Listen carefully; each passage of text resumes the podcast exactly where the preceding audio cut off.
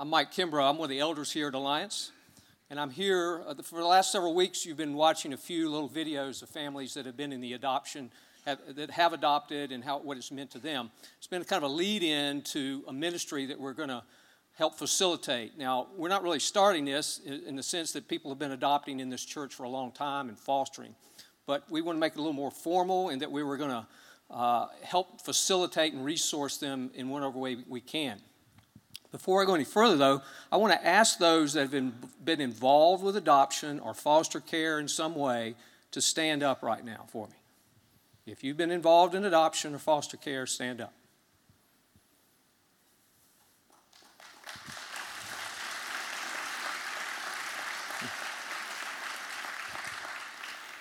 Well, I don't know if the rest of you are just too humble or you don't know the scriptures very well, but I'm going to, Scott's going to talk about reading your Bible today. I'm going to read some verses here. Then I want you to, we'll start at Galatians.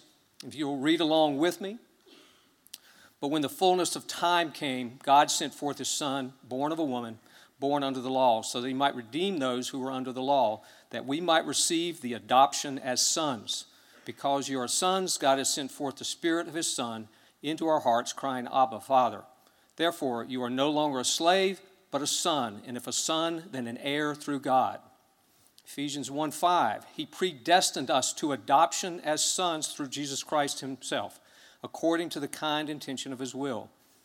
Romans 8:15, for you have not received a spirit of slavery leading to fear again, but you have received a spirit of adoption as sons, by which we cry out, Abba, Father.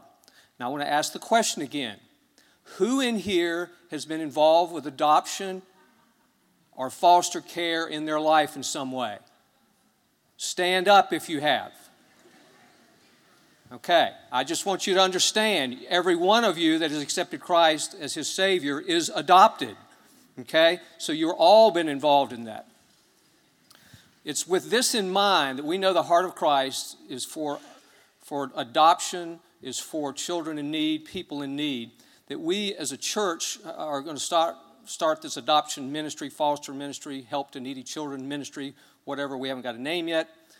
But with the first thing, part of that is, and there's going to be many parts to that, but the first part is to help financially. I hear this a lot. I've been through 2 adoptions myself. I know it costs a lot of money. And so what we want to do is to help out as a church. Some of us in here aren't going to adopt any more children. Some of us in here don't have the wherewithal to actually be that person, but we all have the ability to help financially. So the plan is, and this is what this process is going to look like initially, someone will come to us as elders, the church body, and let us know that they're in the adoption process. When they do, we will kind of check out, make sure, see where they are, and when the bills start coming, then we will advertise, announce them in front of the church, and give people an opportunity to donate toward their adoption with the idea that will help them out greatly. We also will be praying for them during this time as well as a church body. With that in mind, we have a family right now that I want to introduce. If you don't know Eric and Cassie Job, they are in the adoption process. The bills are starting to come due. It's time for us to start helping. They're going to be our first family. And so the way you do that is in the offering, online, you designate to adoption, Job family. You make that clear on your offering, and that money will go to help offset some of the expenses they're having. So as a church body, I want to encourage us to be generous and to help them out. If you are interested in being part of this committee with the adoption, we're going to meet today. We start at 5 o'clock in room 25 upstairs, and we would love to have anybody, if you have the heart for it. We are just now starting. This is the very first thing, this part of it. But there have lots of other ideas. But if you want to meet, or if you put on the connection card that you're interested, we'll get in touch with you. And I'm going to try and get through this one last time. I've tried this several times. But there was a quote. I was helping a little ministry the other day, and they had a quote from Mother Teresa. And fortunately, she was quoting the Bible. And if I choke up, don't worry about it. But she said, at the end of life, we'll not be judged by how many diplomas we have received, how much money we have made, or how many great things we have done. We will be judged by, quote, I was hungry and you gave me something to eat. I was naked, and you clothed me, and I was homeless, and you took me in. That's how we'll be judged. I want to pray for the Job family right now. Father, I lift up the Jobs in this decision that you have laid on their heart, that you will bless them mightily through the resources of our body, the church here, and that you will meet their needs. I praise you that you see us as your hands and your heart and your feet, Lord, that you have given us that privilege of being that, and that you will put on our hearts the desires that you have for adoption, for taking care of needy children, and that you will just open our eyes to that need as a church body now. And we ask that in Christ's name. Amen. Thank you. Amen. Thank you. Mike, I am personally very excited about formalizing. This ministry has already been happening in our church, and I'm excited about seeing it become more a part of who we are. I can't imagine not... I'm just going to leave that alone. So let's go to the sermon, shall we? As long as we are talking in this sermon series about the deep end, we might as well talk about swimming. And as we talk about swimming, we have to talk about Michael Phelps. The accomplishments of this 28-year-old swimmer are staggering. During his Olympic career, he won more medals than any athlete in history, with a total of 22 Olympic medals. He won more gold medals than anyone, 18, which is twice as many as the second person on the list. He won the most medals in three successive Olympics, 2004, 2008, and 2012. In fact, in 2008, he set the record for most gold medals in a single Olympics with 8. If you throw in all of the international medals he's won, like in the World Championships or the Pan Am Games, he has won 71 medals, 57 of them gold. During his career, he set a record, 39 world records. He was the World Swimmer of the Year 7 times, the American Swimmer of the Year 9 times. He was Sports Illustrated magazine's Sportsman of the Year in 2008. Does make me wonder how he only made it 1 year. It's all a bit overwhelming. Here's a question for you to ponder. Do you suppose for a moment that Phelps became the swimmer he was without training? Of course not. I mean, during his peak training for international competitions, Phelps exercised twice a day, 5 to 6 hours a day, 6 days a week. On average, he swam 80,000 meters, that's 50 miles a week. That's more than most of us have swam in a lifetime. He did not win all of those medals. He did not become the elite swimmer that he was without training. Oh, and by the way, during his training, his diet was enormous. The average U.S. male consumes about 3,000 calories a day. I think I do a little better than that, but 3,000 calories a day. During training, Phelps consumed 12,000 calories a day. Now, that's a little bit difficult to wrap our minds around, so let me share with you his typical daily diet. For breakfast, 3 fried egg sandwiches with everything listed there. 1 5-egg omelet, a bowl of grits, 3 slices of French toast, don't forget the powdered sugar, 3 chocolate chip pancakes, and 2 cups of coffee. That was 1 meal, 1 day. For lunch, 1,000 calories of energy drinks, often consumed in milkshakes, 1 pound of pasta with tomato sauce. Gentlemen, I know you don't know what 1 pound is. That's how much your wife makes for a family of 4. And 2 large, and I do mean large, I saw a picture of them, ham and cheese sandwiches with mayo and white bread. For dinner, 1 entire pizza, 1,000 calories of energy drinks again, and another pound of pasta with tomato sauce. Here's my point. It took tons of fuel, food, and training to become the swimmer that he was. Last week, we launched into a study of the spiritual disciplines, those practices, those training exercises by which we become who we are supposed to be. And the goal of the Christian life is not some perishable wreath or even a gold medal. The goal of the Christian life is to be like Jesus, to be transformed into his image and thereby bring him glory. And I am convinced that that pursuit will bring you greatest joy. In fact, Peter calls it inexpressible joy. It is that for which you were created. And it is my premise that this goal of being like Jesus takes training. It takes hard work.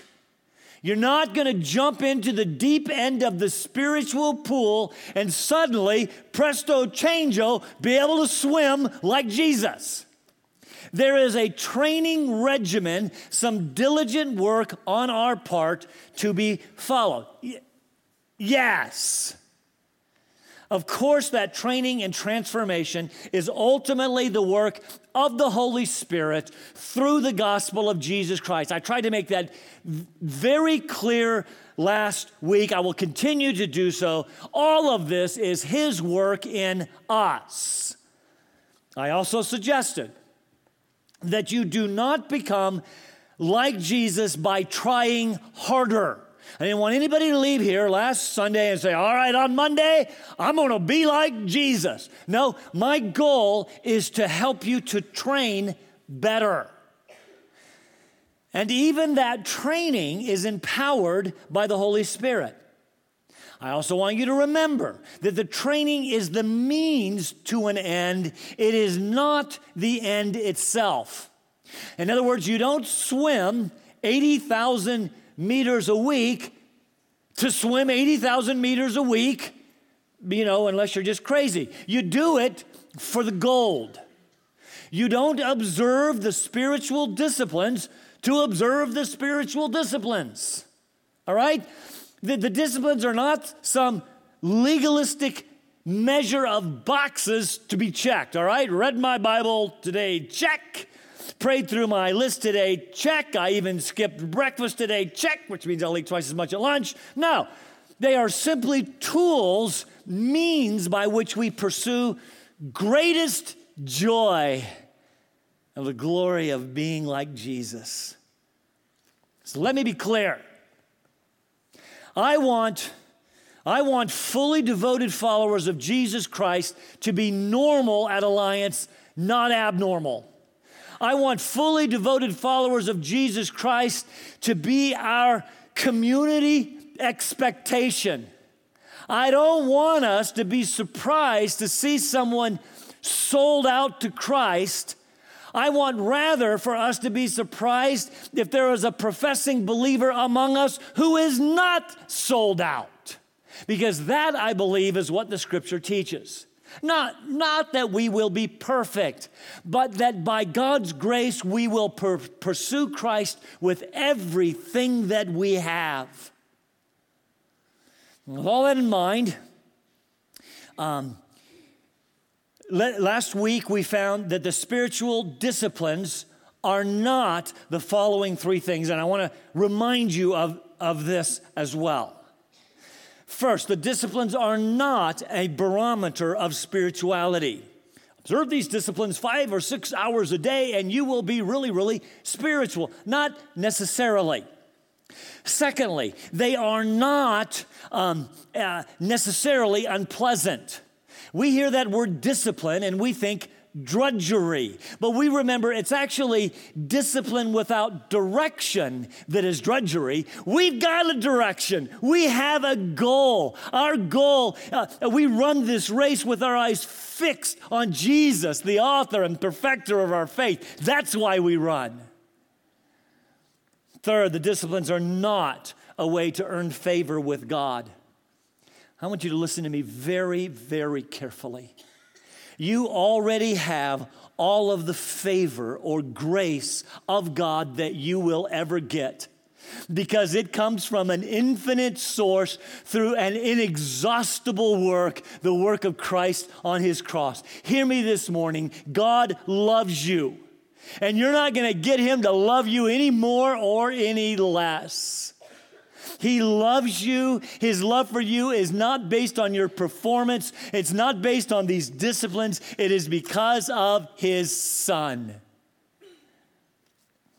These disciplines are simply a means, I believe, an important, perhaps even indispensable means in our pursuit of sanctification. Sanctification, this being transformed into the image of Christ, is a work of the Holy Spirit by which we become more joyfully holy. And it's a process with which we cooperate. That means we practice, we train. It means we work. The definition of the disciplines that I gave you last week went like this. It is any activity that can help gain power to live the life as Jesus both taught and modeled it.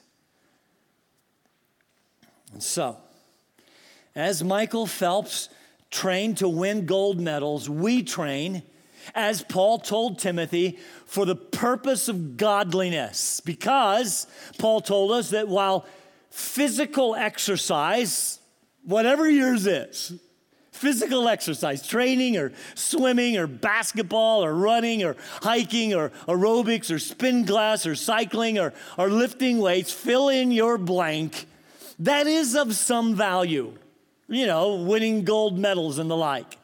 But godliness is profitable not only in this life right now, but also in the life to come. So, this morning, I'm going to suggest that these various spiritual practices, these disciplines, all require fuel. They all require spiritual food. Much like Phelps had to consume massive quantities of food, so also we must consume spiritual food for our spiritual lives. Are you with me? So here we go. Everything I've said up to this point is to make this statement. That food is found primarily in the Word of God, the Bible.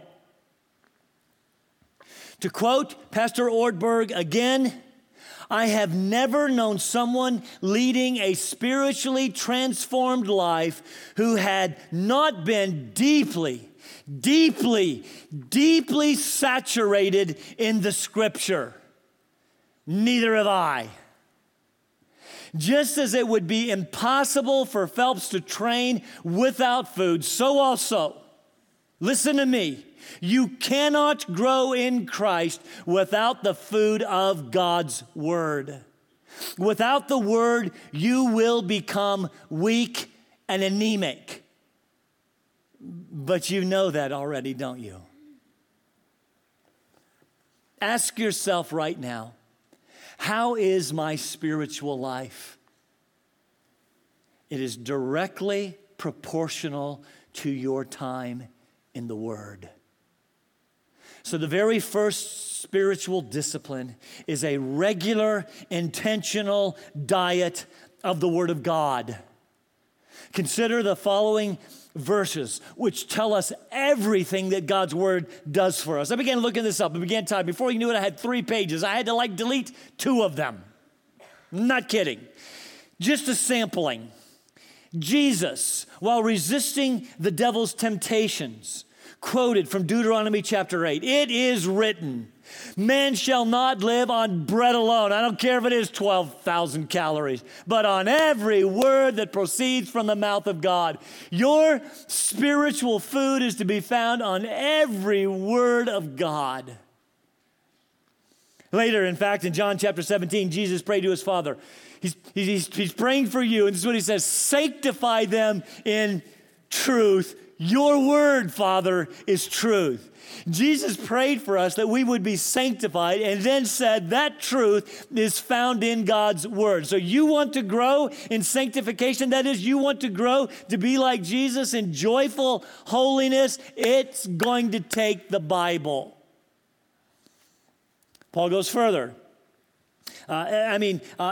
Spiritual life actually begins with the word of God. Peter said it this way. For you have been born again, not of seed which is perishable, but imperishable. That is through the living and enduring Word of God. The very fact that you know Christ, the very fact that you have been saved and born again is through the agency and work of the Word of God. Then Paul goes further. It's talking to the elders in Ephesus. Now I commend you to God and to the word of his grace, which is able to build you up and give you the inheritance among those who are sanctified. The scripture is the word of God that redeems us. The scripture is the word of God that builds us up. In fact, in Ephesians 5, Paul is talking, it's very interesting. He's actually talking about husbands loving their wives. And he can't help but talk about the Bible. He says, husbands, love your wives, just as Christ also loved the church and gave himself up for her so that he, now we're going to talk about Jesus a minute, might sanctify her, that he might sanctify his bride, the church, having cleansed her by the washing of water with the word, that he might present to himself the church in all her glory, having no spot or wrinkle or any such thing, but she would be holy and blameless. Please again notice the word of God is that which sanctifies and cleanses the bride of Christ and makes us holy and blameless. You're struggling with your life? How much are you spending time in the word of God? Directly proportional, folks. Ephesians chapter 6, the word of God is called the sword of the Spirit. It's the weapon the Spirit uses in spiritual warfare. I'll come back to that. Philippians 2, word of life. Colossians 3, the word of Christ, which brings wisdom. Titus 1, it contains sound doctrine, has the ability then to refute false teaching. Hebrews 4, it's living and active. Like a sword, it can divide the thoughts and intents of our hearts. James, it's the word of truth, which saves our souls. 1 Peter chapter 2, Peter tells us to desire the pure milk of the word, because it's by the word that we grow. And then in 2 Timothy 3, 16 and 17, don't miss this. You know this verse. All scripture, every word of it is inspired by God and is profitable. It's good, and it's good for teaching and reproof, for correction and training in righteousness, so that the man or the woman of God may be adequate, equipped for every good work. That passage tells us that every word of Scripture has been inspired by God and is therefore without error, since God is without error. Every single word of it is trustworthy, since God is trustworthy. And he tells us the Bible is profitable.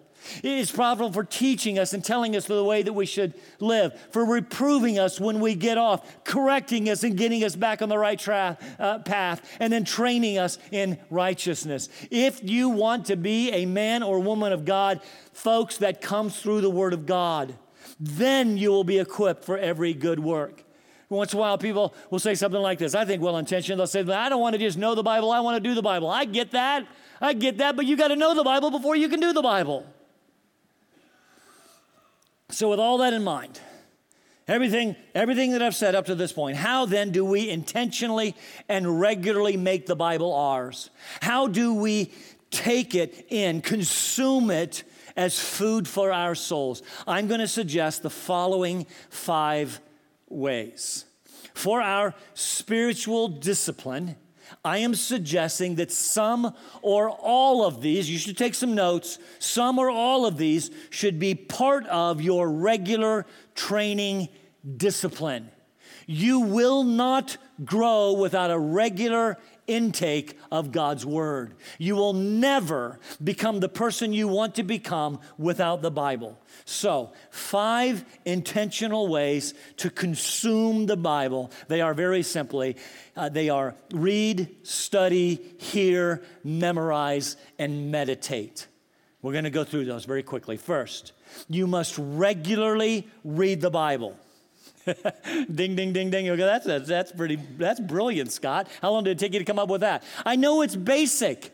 I want you to think back to the times that you enjoyed a very close walk with Christ. No doubt that included spending sweet time in the Bible. You see, by reading, we gain an overall picture of God's work throughout time, from beginning to end. It reminds us of God's purposes for humanity, how that He created us, and despite our rebellion, He loves us anyway. And He has worked and is working throughout time to call a people to Himself. Reading the Bible reminds us that God is sovereignly bringing about His gracious and glorious purposes. It reminds us who God is and who we are. It gives us hope and direction. It gives us purpose and joy. Read the Bible. In order to read it, you must have a plan. You got to have an intentional plan.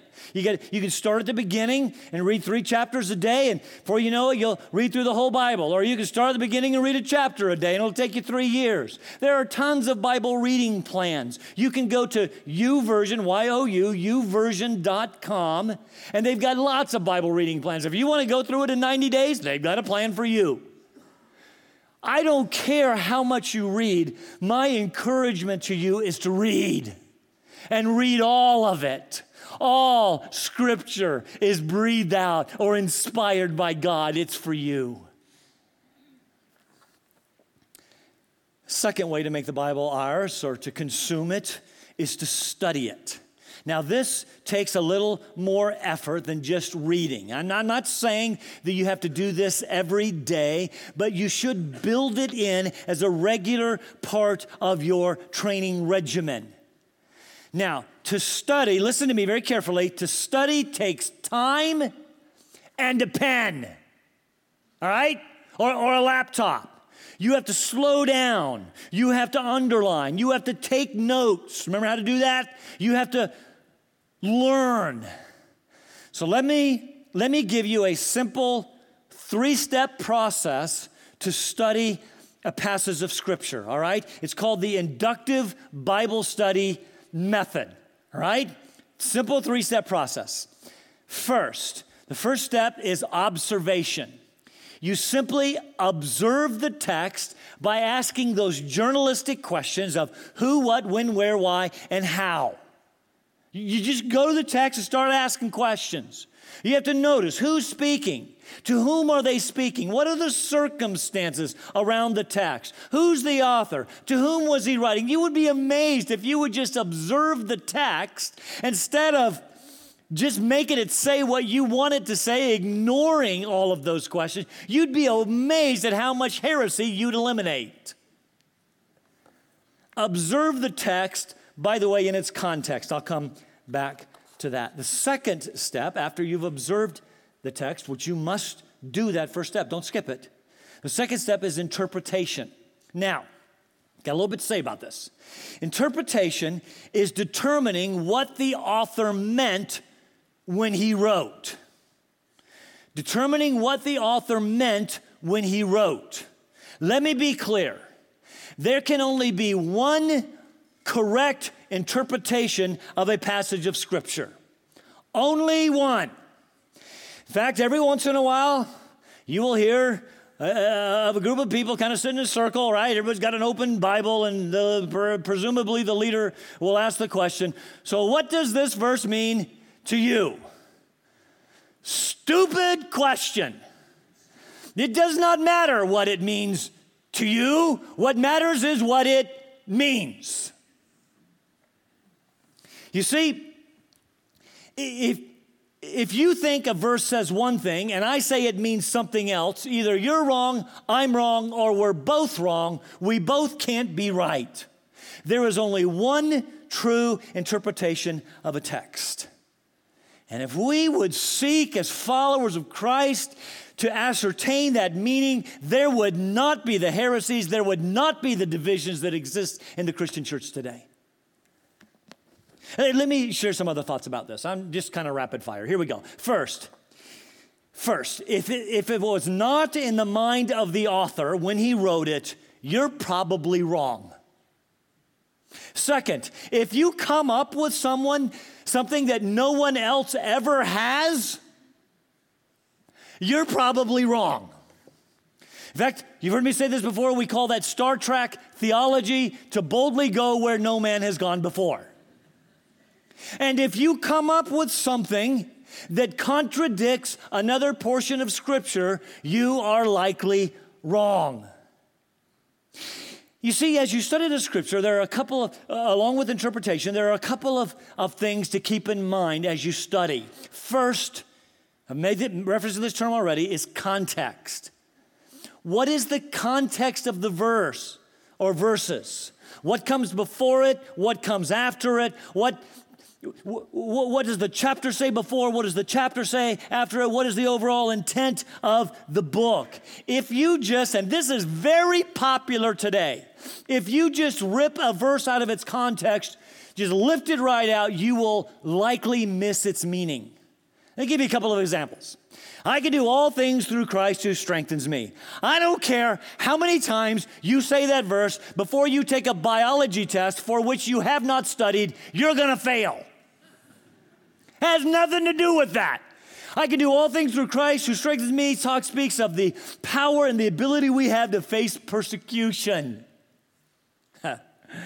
Another example. Since I was a kid in church, I've heard people pray something like this. Lord, you said where two or three are gathered in your name, there you are in the midst of them. And I believe that's true. In fact, we often do that. We'll say something, quote a verse, right truth, wrong address. You with me? And so we hear people pray that prayer, but the context of that verse is in Matthew chapter 18 is church discipline. And so if you are in the process of disciplining someone for sin, either you're going to them, you're taking two or three witnesses with you to go to them, or you're taking them before the entire church, and the purpose of that, by the way, is restoration. Jesus says, if you are doing that in a united way to confront sin, there two or three of you gather in my name, there I am with my power and my authority in the midst of them, in the midst of you. And so I know I'm a little bit ornery, but every time I hear someone pray that prayer, you know, Lord, you said we're two or three together, I wouldn't want to pop up and say, uh-oh, somebody's in trouble. That's the context. Another thing to keep in mind, in addition to context, is this idea of cross-reference. So what I meant a moment ago when I said you have to compare Scripture with Scripture. If two passages seemingly contradict each other, your interpretation of one or both of those passages is likely wrong. You understand that the Bible ultimately has one author. That's God, 2 Peter 1, 20 and 21, if you want to look that up. And God did not get confused when he inspired his word. There's no contradictions. I don't care what you've heard about, no contradictions.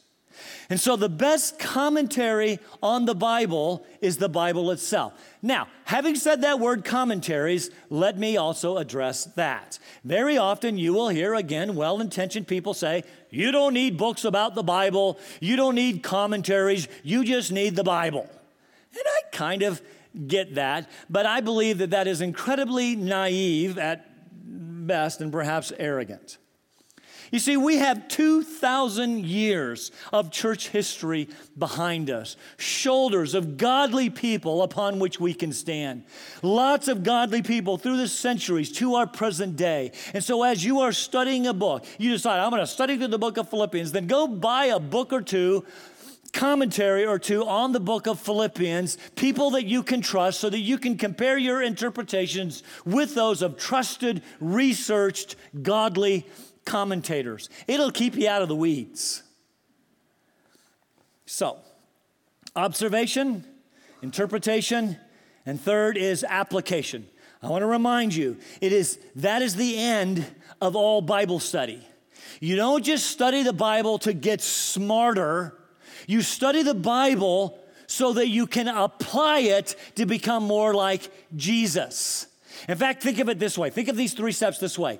Observation answers the question, what does it say? Interpretation answers the question, what does it mean? And application answers that question we often skip, well, what in the world am I going to do about it? To become more like Jesus. That, after all, is our goal. And while there is only one interpretation, there may be many applications to a text. Okay, so very quickly, I've got 2 down, 3 to go. We're going to move really, really fast. A third way to consume the Bible is simply to hear it. To hear it taught, maybe even hear it read. And that comes in a variety of ways today. We are an incredibly blessed people.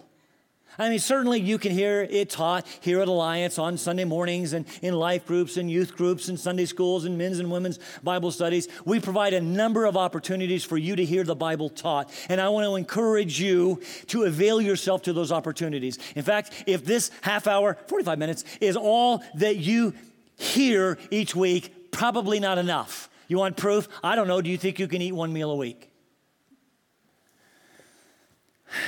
Incredibly blessed people. You can turn on the TV, you can turn on the radio, you can plug in your iPod. The challenge there, though, is you've got to make sure that the person that you are listening to is orthodox, meaning that they are teaching and interpreting rightly. Don't know if you know this or not, but there are a lot of spiritual flakes out there. And just because they hold a Bible or occasionally read a verse doesn't mean they know what they're talking about. In fact, I am convinced that, I start to say most, but I'll say a lot, the people on the TV, while they hold the Bible, I'm not convinced they've ever read it. The truth is there is more opportunity for wolves and heresies to infiltrate the church than ever before. So be careful who you listen to. If you have a question, just ask. Now, that does not mean, please hear me, I'm not infallible. I've said stupid things. I've made mistakes. I've even interpreted incorrectly before. But just ask, and together we'll explore to ascertain their biblical readiness. A fourth way to consume the Bible, is to memorize it. Immediately somebody say, are you out of your mind? I stopped doing that in Awana. You kidding me? I'm old. I have a terrible memory. I can't memorize like anything. Well, actually, you can. Most of you see, memorize things that are important to you, like your address or your phone number or your date of birth or your social security number. Most of you will remember how to get home today. Most of you, on most occasion, remember the names of your children and grandchildren. Many of you know the words to lots of your very favorite songs, some that you wouldn't sing here. You see, you memorize what is important, and I am suggesting that the Word of God is important. You should commit it to memory. Again, you need a plan, because if you don't have a plan, you won't memorize anything. Remember earlier, I said that the Word of God is the sword of the Spirit by which He does spiritual warfare, either with you or for you. So you memorize God's Word so that as you are facing a particularly challenging time, the Spirit can use it in your life.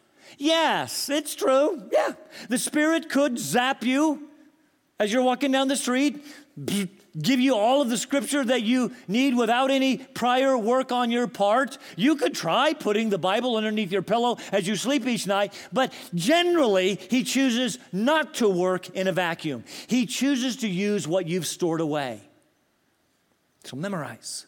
You say, well, what verses do I memorize? I have a few ideas about that. First of all, there are lots of memory programs available. Go on the internet, find a topical memory program that talk about verses that talk about salvation or assurance or obedience or whatever. Memorize those verses. Take them a section at a time. Second, start memorizing your favorite verses or passages, just like you memorize your favorite songs. For me, that would be like John 1, 1 to 18, Romans 3, 21 to 26, which I and D.A. Carson happen to believe is the most important text in the Bible. Philippians chapter 2, verses 6 to 11, Colossians 1, 15 to 20. Some of you could even memorize Philemon, verse 16. Some of you could even memorize all of Philemon. Third, you could memorize the promises of God, which are there to encourage you. Fourth, you could memorize verses containing commands in areas in which you are struggling. Psalm 119, the psalmist says, "Your word have I hid in my heart that I might not sin against you." How does that work? Because when you have God's word in here, when you are tempted, the sword of the Spirit can use the sword of the Spirit to cut it out of your life. So, what are you struggling with? Let me talk to the men right quick, all right? Because I know you're a man. You struggle with pride, anger, or lust. How do I know that? Because you're a man. Pride, anger, or lust. Memorize verses that deal with those issues and see if the Spirit doesn't work them out of your life. Last, out of time. The last way to consume the Bible is to meditate on it. In other words, meditate. In other words, it is more than just rote mechanical exercises of reading and memorizing and hearing and even studying and checking boxes. Meditation is the process of applying it to your life. And as soon as I said the word meditation, some of you immediately thought, man, he really has gone off the deep end. He's talking about Eastern mysticism. No, I'm not. Meditation, what they do in meditation and what we do in meditation are complete opposites. And I'm going to talk about the spiritual discipline and of meditation in the weeks ahead, so I will leave it till then. So as we close, consider this. Almost any counselor, therapist worth their salt will tell you that communication is an important key, perhaps the most important key to a good relationship. I believe it is also key to a good relationship with God. He has communicated with us. We're going to talk about prayer, communicating with Him at a future date. But He has communicated with us. He has revealed Himself to us primarily through His Word and ultimately through His Son, Hebrews chapter 1. But even the Son, this ultimate self-revelation. Jesus said to the religious leaders of His day, "You search the Scriptures because in them you think that you have eternal life. It is these that speak of me." So, do you want to know Jesus? I'll let you answer that question. Consume the Bible. Do you want to be like Jesus? Then you must feed yourself the spiritual food of God's Word. There is no shortcut. Let's stand for prayer.